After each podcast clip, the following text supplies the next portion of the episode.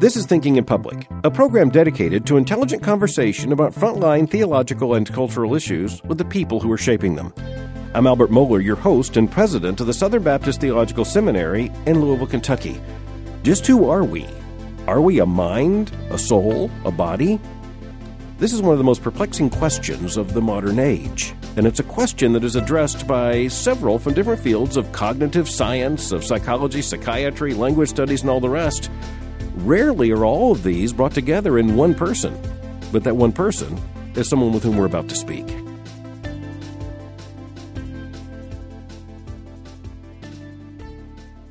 Steven Pinker is Harvard College professor and Johnstone Family Professor of Psychology at Harvard University. You probably know him by his books and his appearances in the media. Previously, he taught at Stanford and the Massachusetts Institute of Technology. His research subjects include visual cognition and the psychology of language, for which he's won prizes from the National Academy of Sciences. He is known as one of the top public intellectuals in the world. He was listed in Time magazine's 100 most influential people in the world today. His latest book is The Stuff of Thought Language as a Window into Human Nature. Dr. Pinker, welcome to Thinking in Public. Thank you. If you are to uh, to think of your own thinking and the shape of, of your thought, where do you think you begin with first principles? Where where does your worldview find its its grounding? Uh, it, the um, as a, a, scientist who's interested in the human mind, it would start from the uh, idea that the mind is a product of the activity of the brain. The brain is a physical organ, probably probably the most complex object in the universe, certainly the most complex object in the known universe, with 100 billion neurons and 100 trillion connections, and that uh, the uh, that all of our uh, thoughts, emotions, desires, drives, feelings consist in activity in the uh, this magnificent organ called the brain. Uh, the brain is shaped in part by the uh, genes during embryonic development. Uh, then, as soon as it's active, begins to process information environment, information from the five senses, information from the surrounding culture, from other people, and that the genes, in turn, just going back uh, one more step, were uh, selected over the course of biological evolution for the um, shaping the brain from primate uh, ancestors to the, the special demands of a human lifestyle. That is, cooperating with one another, uh, figuring out how the world works, developing tools and technologies, exchanging information with language. So that that in uh, in about two minutes is uh, my, my general approach to understanding the human mind. Well, that's a fascinating place to begin. I, I think, in terms of first principles, uh, what what emerges to my mind out of that is is the fact that you are looking at the human brain from basically, at least by my observation, a naturalistic set of assumptions. You're you're assuming that the brain is, is self explanatory just in terms of itself. And, and that's pretty much the way you see the larger question of, of human nature, isn't it right? Uh, yes, I think that uh, human nature is a topic in science, just like uh, the formation of volcanoes or the uh, distribution of butterflies. It's the, uh, the the study of one organ in one uh, species and the naturalistic approach is, is indeed the one that I take. It's uh, it's an assumption, but it's a bit more than an assumption because reality also tells us whether our assumptions are are warranted, whether we're barking up the wrong tree, or whether our assumptions seem to be a good match with what we're studying out, out there in the world. In this case, the, the human mind. So, as you follow your, your assumptions in terms of, of your empirical science, uh, you, you you find basically the the validation of of those prior assumptions. That's right, because uh, you don't want to stick with your assumptions all your life. They may be wrong. You want the the point of science is to get some uh, echo or feedback from the world telling you whether your assumptions are reasonable and, and when you have to revise them. In your book, The Blank Slate, The Modern Denial of Human Nature, you, you really offer a, a, worldview, I would say, in terms of, of understanding humanity and the larger questions. You also deal with many of the most controversial issues that are of, of public debate today. But what really fascinates me is how you very directly deny what you uh, what you characterize by going back to uh, the idea of a ghost in the machine. You, you really see no dualism whatsoever. In other words, you don't believe there is such a thing as a soul. Yes, that's right. I mean, I don't believe it in, in the sense that I don't believe it's separate from the activity of the brain. Well, let's play that out in uh, terms of what that means. So, so all of our consciousness, uh, all all of our, uh, our, our perceptions of agency and uh, and emotion, intuition, uh, analytical, critical thinking, these are all basically biological processes. Uh, yes, they're all they're all completely biological processes. I would say. Of course, they're biological processes that that thrive on information from other people. That's why uh, we have education and debate and discussion. Uh, it's like the, the software of the brain has to get uh, inputs from other brains, and uh, such as what you and I are doing right now. We we uh, uh, ask each other questions. That uh, when we do that, we are affecting each other's brains. When we learn something from one another, that involves microscopic changes in our brains. Uh, so it's ultimately all changes in the brain, although it's not that brains are isolated. We're not our brains don't float in vats, thank goodness. They're uh, embedded in bodies. The bodies uh, talk and communicate with other people, and so the brains become coordinated with shared uh, ideas and assumptions and beliefs. Thanks to all of the cultural transmission that we do via language and other channels of communication. Now, one of the arguments you make in the blank slate is that this uh, this form of biological reductionism d- does not lead to a denial of moral agency. Uh, the, what you specifically deny is that this implies determinism. Uh, quite right. That the uh, the brain, first of all, being so immensely complex, is not going to be uh, completely predictable, or uh, and, and in that regard, it's uh, like the weather, only more so. I don't think we need to invoke any magic in talking about what makes rainfall or, or temperatures rise and fall. It's it's all physics, but the physics is so fantastically complicated that we couldn't possibly know the the weather hour by hour uh, by calculating it a few uh, weeks in advance. So, and that is even more true of something as complex as the brain. The other feature of the brain is because it uh, it does take in information from the environment, as I mentioned before. Some of the information that it can take in is uh, other people's reaction to our behavior, whether they hold us responsible. If we have a society that says if you uh, if you harm other people, if you, you rob a liquor store, we're going to throw you in jail. Well, knowing that, the brain is going to take that into account, and one hopes uh, be less likely to rob liquor stores or to exploit other people. So I, I believe that moral responsibility is completely compatible with a naturalistic view of the brain as a biological organ. So the the matter of moral decision making here, or of uh, the the, uh, the the act of moral agency, is is basically how one responds to information that the brain should be able to understand in terms of a moral context, or what we might call a moral context. Exactly right. I think we have some moral intuitions that might even be innate. You see, even in small children, acts of, of kindness and generosity and helping. Uh, I think that compassion towards certainly our our children, our family, our closest friends seems to be a human universal, and that uh, and there are good reasons to think that that is one of the gifts of evolution.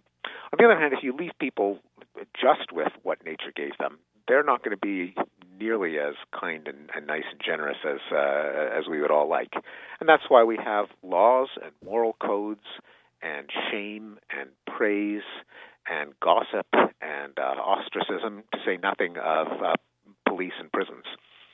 Now, what about the uh, the idea of nihilism? You you straightforwardly address the fact that uh, that many persons would attach a necessary nihilism uh, as uh, as an implication of this kind of, of physicalist understanding of the human consciousness.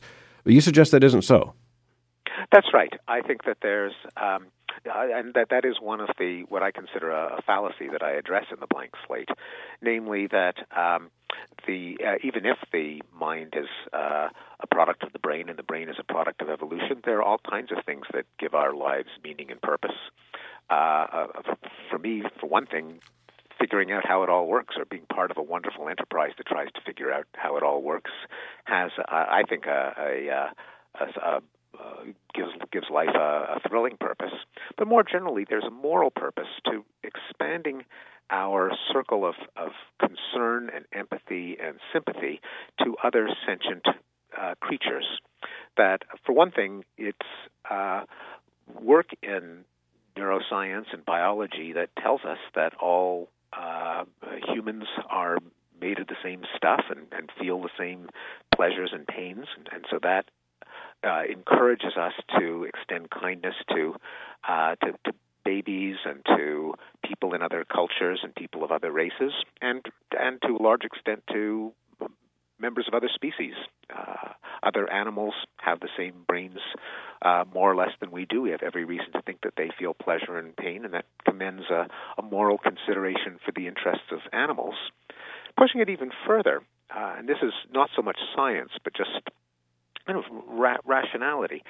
Uh, when you when you think about uh, what uh, how how we behave with to, with regard to one another, we as soon as we're in conversation with one another, we have to take each other's interests into account. If I'm talking to you, trying to persuade you of how to treat me, uh, appealing to your reason, you, you shouldn't step on my toe or, or run me over with your car just because you think it would be fun. Uh, I demand that you not do that. Well, that compels me not to do it to you either, since there's nothing special about me just because I'm me that differentiates me from you. It's basically the intuition behind the golden rule. And when you realize that humans don't innately follow the golden rule, uh, but the more you reason with one another, the more you learn from the lessons of history, the more you see that you, as a reasoning being, are have no choice but to follow the golden rule if you want to claim to be rational and if you want to press your interests with other people. That I, I gives a, a very profound uh, a meaning to the human purpose. It means constantly struggling with the fact that innately I'm going to be selfish, but my reason tells me I really shouldn't be selfish. That, that's a struggle that, that all of us deal with all our lives. But thinking of nihilism as a worldview, it, it would seem to me that it's a difficult thing to avoid in the end. If uh, if if all of life and consciousness is basically something of a, of a cosmic uh, accident, uh, however fortuitous, at least for us, what is the grand meaning of all of this, or, or is there any grand meaning to this at all? See, I don't think there's a. There, I think there's two questions that that uh, one has to keep distinct. One of them is, does the universe have a grand meaning or a cosmic purpose? And there, I would say no, uh, it doesn't. That's that's a, the, the whole. Everything we learn from science says that the universe unfolds according to physical laws, and it does not care about uh, uh, about puny human beings. That's not the same thing as saying that humans have no purpose. Uh, I have a purpose. I, I like to think that it's a purpose that I share with with many other people. Uh, I'm a I'm a human being. I care about my own well-being, and that commits me to caring about the well-being of others. Uh, I have a, a, a drive to increase human knowledge and well-being and beauty. Uh, those are human purposes the, the, the solar system may not care about them, but but I sure do, and I and I suspect that most of the listeners care about them too. So uh, the reason that I think this does not lead to nihilism is that uh, the la- absence of a of a cosmic purpose, of a purpose to the universe, doesn't say that there's no such thing as a human purpose. Well, that's a very interesting distinction there. So you're going to argue that there is a real purpose to human existence, uh, corporately and, and individually, that is separate from the larger question of, of cosmic meaning. Uh, so, in, in some sense, you're you're arguing over against uh, the uh, the atheists who would claim that nihilism is the is the absolute necessity of uh, of the atheistic worldview. I think um, there are very few atheists, I think, who would say that. Uh, I suppose perhaps uh, uh, Friedrich Nietzsche, the, the German philosopher in the late 19th century, perhaps. But most of the atheists that I know would call themselves humanists. That is, and they're very far from, from nihilists. They, they believe that there are things that are absolutely worth striving for, uh, and uh, they basically uh, boil down to human happiness and flourishing. Uh, that is, the ultimate goal is that uh, that people uh, be as as free of suffering and uh, and pain and oppression as possible, and as best able to pursue their own happiness and meaning as long as they don't infringe on the happiness and, and meaning of other people. So it's not nihilist, but it doesn't mean it's not a morality certainly that comes from say uh, scripture or organized religion, though it may be compatible with it in some some ways, but it's it's definitely not nihilistic. So it's a form of humanism uh, absolutely without transcendence, uh, without any kind of, uh, of theistic uh, uh, grounding for that humanism at all. Which yes, leads me right. Leads me to a, a, a, question of great interest to me. How would you, as a scientist and as a public intellectual, explain the, uh, for instance, the persistence of a traditionally Christian understanding of, of the human being, of human nature, and of, of human consciousness and moral reasoning? Mean, why why does um, why are so many uh, people uh, committed Christians? Well, that that would be one one aspect of it, but the, even even beyond those who are committed Christians, there's a basic, uh, well, I guess you you might call it a dualistic understanding of human consciousness. In other words, the the idea yes. of, of, of at least the ghost in the machine uh, seems to be extremely uh, deeply rooted uh, in in most of our thinking and and th- those of our neighbors. Yes, indeed, um, and I think I, I, would say that that's a very interesting uh, fact of our psychology that we can't help but be dualists when, when we think about other people. There's a, a collaborator of mine, Paul Bloom, who wrote a book called Descartes' Baby, arguing that we are all uh, uh, innately dualists. Uh, and um, for one thing, we experience our own consciousness, and it's very hard not to project, and which is very mysterious to us here from the inside because when I'm looking around, uh, I don't feel like a brain. I feel like I'm, I, feel like a person. I, I don't. When I see a red object in front of me, I don't think the back of my brain is firing in certain patterns. I just see, oh, there's a red object in front of me. So the, the workings of our brain are, are hidden from us. It's not only uh, natural, and also when I deal with other people, I can't deal with them like they're robots or, or wind-up dolls. I deal with them uh, as if they have thoughts and feelings that they experience the way I experience my own, and that's probably necessary for us to uh, get along as as uh, well as we do.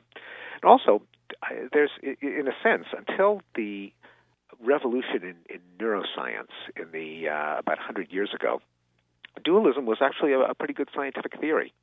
Because when you think about it, you know, you, we dream. What happens when we dream? Well, our body's in bed the whole time, but some part of us seems to be up and about in the world. Uh, what about uh, a death? Uh, a person can be walking around uh, one moment and then uh, lifeless another. Uh, the body, as far as we can tell, looks the same.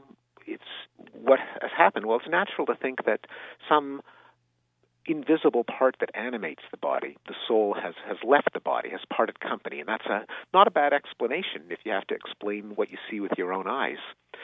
I think more recently, in the last hundred years, we have a, a better theory, namely bodies contain brains. The activity of the brain is not something you could tell unless you were have all the tools of modern science. You could detect things like brain waves and neural firing and, and the, the, chemicals that, uh, that that power the brain. So now we have a, a much better theory that that um, the mind is uh, consists of activity of the brain. But for most of human history, that knowledge just uh, wasn't there. Science hadn't advanced to that point. Dualism was a perfectly reasonable theory.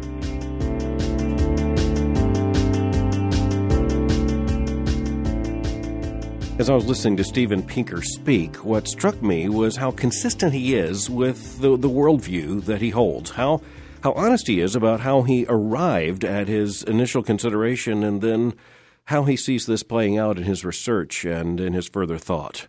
One of the most important things we have as human beings is the opportunity to share and exchange ideas. One of the ways that is made possible is through the publication of books, and Steven Pinker's list of books is noteworthy not only for the fact that they are substantial, but for the fact that they are read.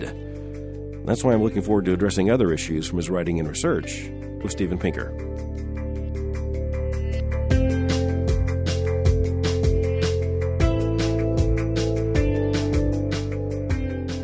Professor Pinker, you have uh, have covered the waterfront of so many different issues in your writing and research. Uh, after all, you have a great deal to do with how words are defined in, in the dictionary. You, you have a great interest in language.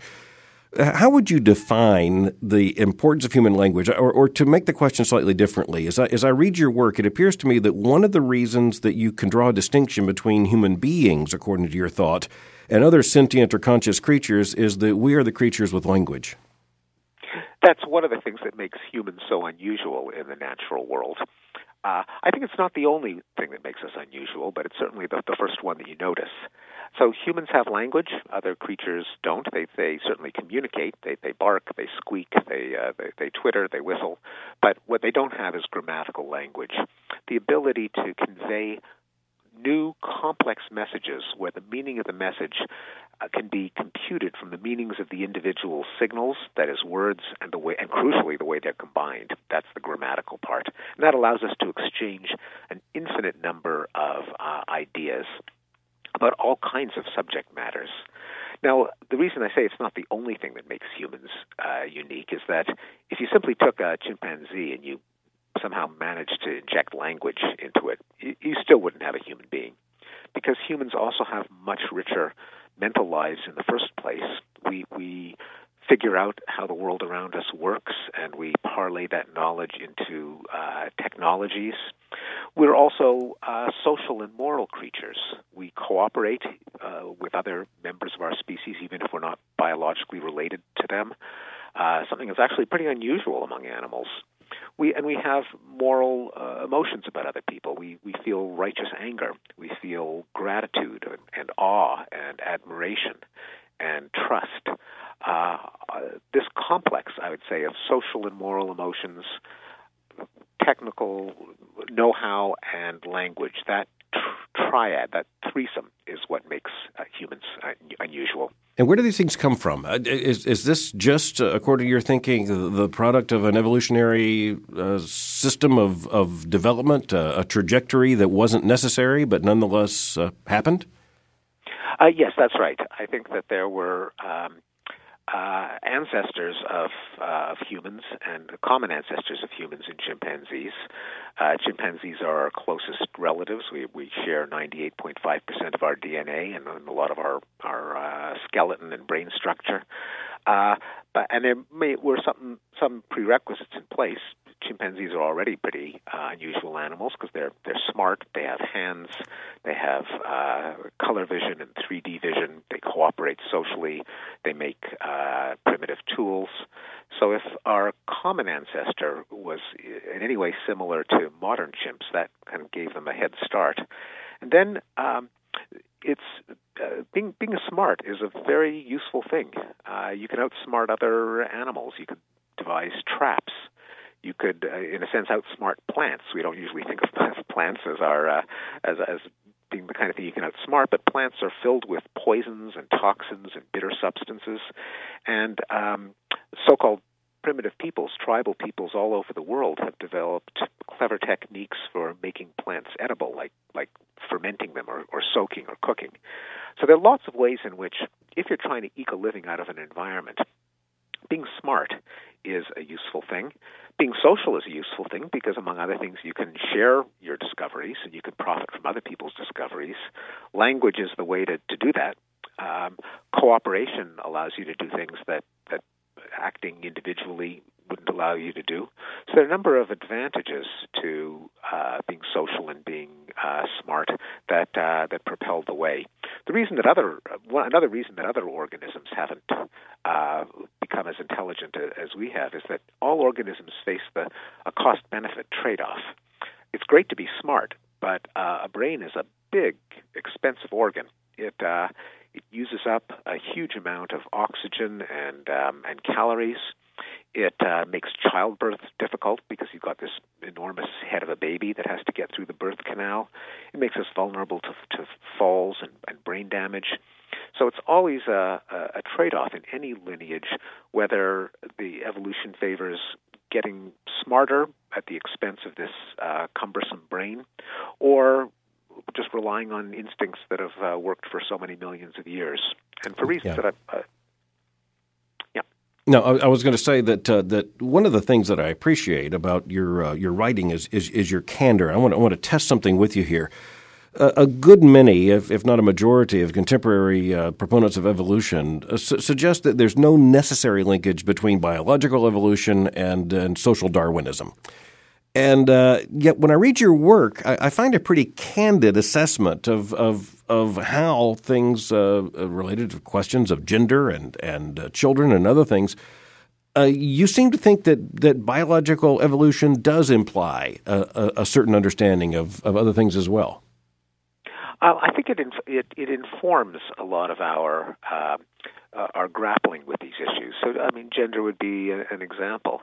Uh, I think that the, the, the science of biology says that men and women are probably are not indistinguishable. There are some differences between men and women. Now, of course, this is for for many people this is kind of obvious, like you know, married people, but uh, or or parents who have both a son and a daughter. But there are people who who deny that there are any differences between men and women. I think largely out of a fear that this would send women back into the into the kitchen and keep them out of the workforce. And I do argue that there's no incompatibility between a doctrine of fairness that says that everyone should be judged for their own talents and their own uh, abilities, and the possibility that uh, groups of people, like men and women, aren't exactly the same. That they're, they're, they have overlapping distributions. Now, one of the other areas of writing that uh, that fascinates me is how you write about children, and uh, to to what degree is the child a product of genes? To what degree is the child a product of family and environment and education? Uh, you dive pretty deeply into that pool. Yes, uh, and ordinarily we can't tell because we've got our kids, and our kids are grow up kind of, a lot like us. Uh, the problem is we don't know how much of that is from the way we bring them up and how much of it is because they inherited their genes from us. And we know that people differ in how how nice they are, how nasty, how smart, how dull, how ambitious, how uh, uh, lackadaisical. Uh, and you need special experiments to tease those apart because in any ordinary biological family, they're they're smushed together. Now, one one way of telling them apart is to look what happens with adoption. Do the adopted kids resemble the parents who gave them up for adoption that they've never met, or do they resemble their siblings and parents uh, that, that brought them up and with whom they grew up?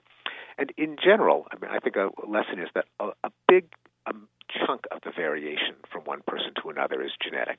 Nowhere near all, but to some extent, how smart you are, how kind you are, how happy you are, uh, how likely you are to get addicted. Part of that variation, we have reason to believe, comes from from genes. If, I mean, a simple demonstration is that when you have identical twins separated at birth and brought up in different homes, they're they're correlated in their personality and their behavior. Not nowhere near perfectly, but statistically. On the other hand, we also know that there's got to be a huge amount of the person that depends on their cultural uh, environment. How do we know that? Well, another obvious experiment is immigration. Uh, someone comes uh, to this country from some part of the world that's very different, and as long as the kids grow up with Americans, they become Americans. Uh, that suggests that your tastes in food and in music and the particular language you speak and your cultural values are all things that you pick up from the environment. Now, it doesn't, by the way, necessarily mean you pick it up from your parents. You might pick it up from your peers, but it shows that a lot of uh, cultural learning has to be uh, from the environment. Scientists such as Daniel Dennett and Richard Dawkins have been identified with a movement known as the New Atheism. To, to what degree do you share their concerns?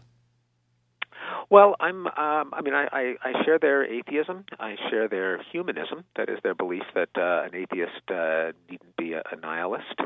Uh, I tend to be a little less rude to, to, to organized religions than uh, than than Richard Dawkins. Uh, I think that religions uh, over the course of history have been responsible for a lot of uh, violence and suffering. Although, I, and I think that other, but I think that some atheistic ideologies have also been responsible for a lot of uh, suffering and, and misery, like communism and Nazism, to take two. Um, so, and and I think that religions have also, at certain moments in, in history, been responsible for for uh, very good and progressive uh, developments. Um, so uh, I would argue for a, uh, a, a, a humanistic approach to, to human values, uh, of which religions sometimes uh, oppose and sometimes sign on to. You have a, a, very esteemed post and a good deal of influence at Harvard University. Uh, taking that institution as uh, something of a of a, an institutional biography, it was begun in uh, in a worldview of Orthodox Christianity for the purpose of training Christian ministers, and is now a very different institution. Is, is this is this transition towards a, a, secular worldview? Is is this part and parcel of uh, of higher education as a project? Well, I'd say it's part and parcel of the way that most of the West has been going. I mean, Harvard still has a, certainly has a very vigorous divinity school, and uh, and and many student societies, a, a, a Jewish society, a Catholic, Protestant, humanist, uh, Buddhist, and so on. So it's certainly not. Uh, no, no one could call it an atheist institution, but um, but most of the institutions of of government, of uh, uh, science, of of universities, and even religions themselves have become uh, much less uh, theistic in the sense of positing a God who intervenes in, in everyday affairs. Uh, even religions themselves, of course, have changed over the centuries and over the millennia, uh, and I think the whole society has moved in, in that direction. That that the concept of God, even within religions, has tended to become more uh, abstract that uh, most people don't visualize God as the you know the, the man with the beard who, who makes good and bad things happen in your lives. I mean, some many people do, but many people who call themselves religious don't think of that kind of God. Uh, so I think it's a broad change of which a university like Harvard is is part of. One of the uh, the, the hallmarks of our contemporary social moment is that uh, there's a good deal of social stratification, a good deal of, uh, of, of, social distance between different groups. And uh, so it, it's not often that, uh, at least I would assume, that you're in conversation with uh, an audience uh, that would be made up largely of evangelical Christians and I appreciate very much your, your conversation with us. I just wonder if you were to to turn to speak specifically to this kind of uh, of audience, uh, what would you want to say? Oh, uh, the I mean I, I, don't I certainly wouldn't tailor my message differently to different audiences, but I would uh, I suppose the main message is one that you and I have covered in our conversation, namely that. Uh, um, uh, an atheistic belief is not It's not uh, anti human, quite the contrary. Uh, that there is a great deal of overlap between uh, secular humanism and the, the best of religions, namely a, um, uh, a concentration on the conditions that make humans uh, flourish. Not just physical pleasure, but uh, knowledge and beauty and wonder and cooperation and peace all of these are purposes that uh, that I like to think transcend some of the divisions between the religious and the secular. To thank you for joining me today. The gift of a conversation is uh, is very gracious in itself. Thank you for joining me today for Thinking in Public. It's my pleasure. Thanks for having me.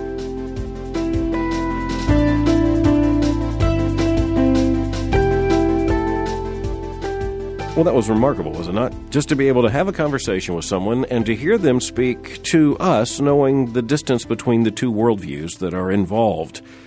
When I was in the conversation with Professor Pinker, the first thought I had was that this is the kind of conversation that is all too rare, and it's the kind of conversation that needs to happen.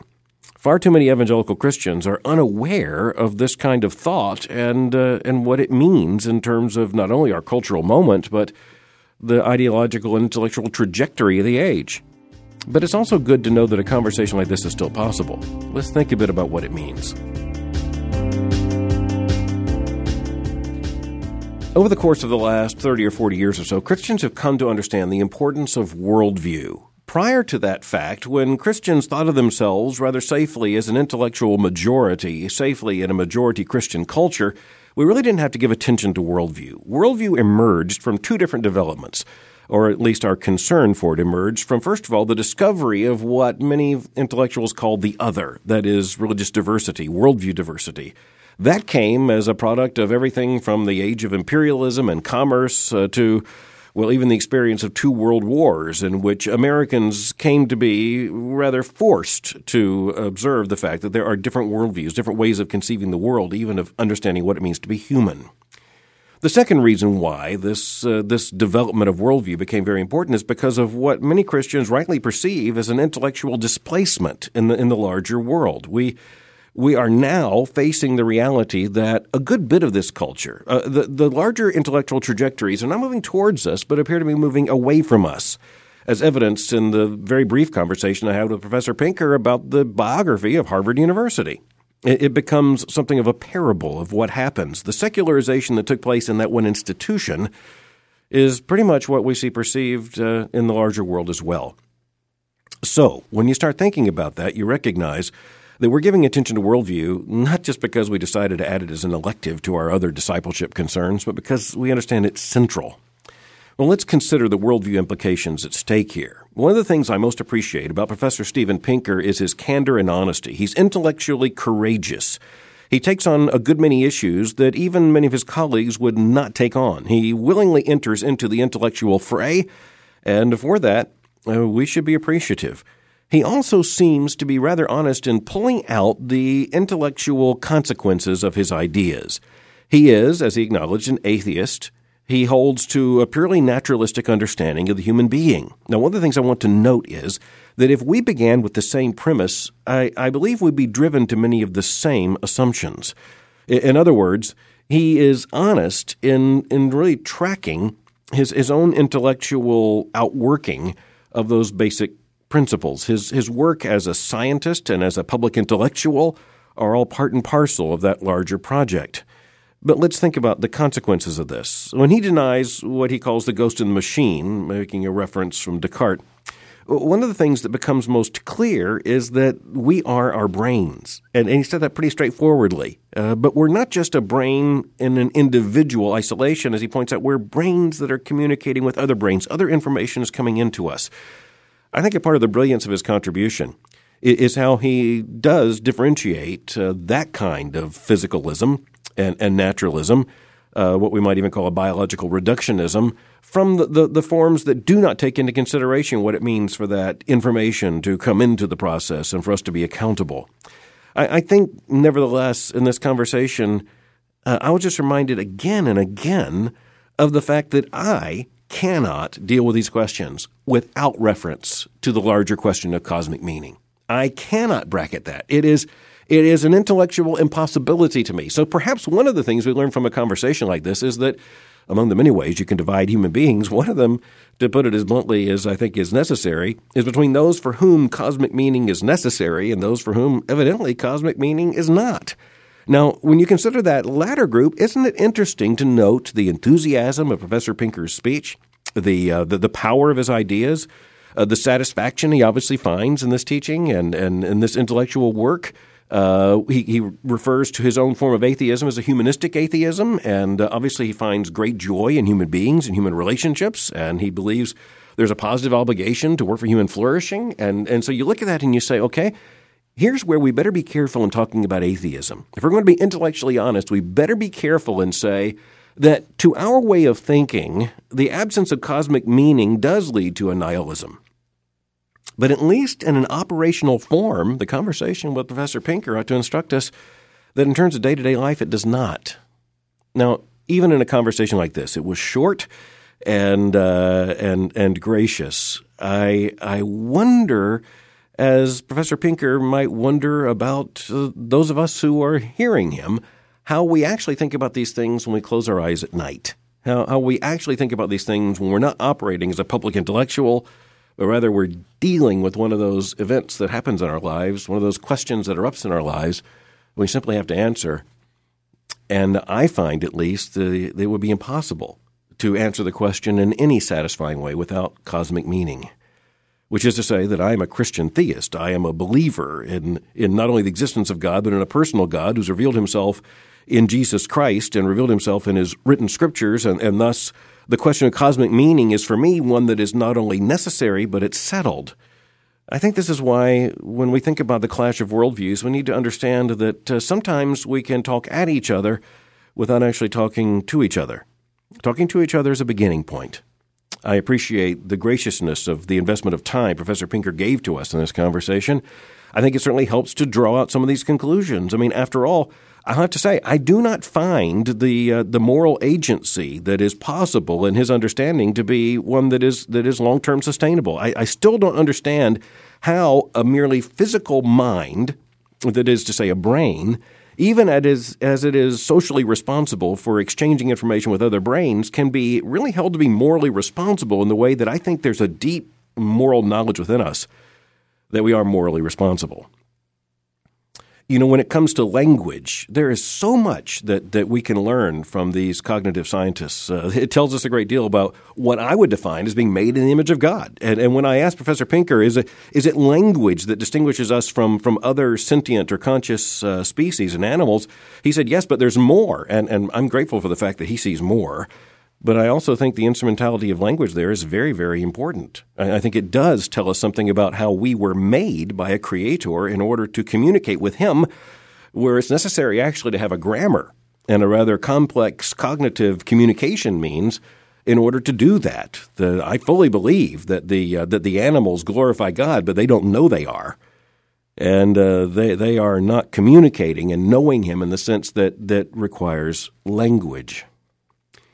I would encourage you to read Professor Pinker's writings. And uh, as you read them, think about the implications, think about the worldview issues that are at stake. And, and recognize that it is an intellectual privilege to be able to, to share uh, the, the, the process of reading a book and, and getting to know an author and coming to terms with his worldview. There are all kinds of questions we should bring to the table as we interrogate a book, as we, as we even interrogate ourselves reading a book. But one of the things we should not be afraid of is to read what persons who hold very different worldviews are writing, what they're saying, and come to terms with it. What we do not need for Christians in this generation is an intellectual defensiveness that says we're going to wall ourselves off from these conversations. We need to enter them, engage them, and keep them going. And that means until next time, let's keep thinking. Thanks for listening to Thinking in Public. For more information, go to my website at albertmohler.com. You can follow me on Twitter by going to twitter.com forward slash Albert Mohler. For information about the Southern Baptist Theological Seminary, go to sbts.edu. For information about Boyce College, go to boycecollege.com. Mary and I and several of our friends are going to be taking a cruise to Alaska, not the Pacific coast. We'll be doing that July 30 through August 6 this year. We'd love for you to join us. It's going to be an opportunity for intensive Bible study, for wonderful conversation and fellowship, and it would only be better if you're able to join us. For more information, just go to the website at www.sbts.edu. I'll meet you next time for Thinking in Public.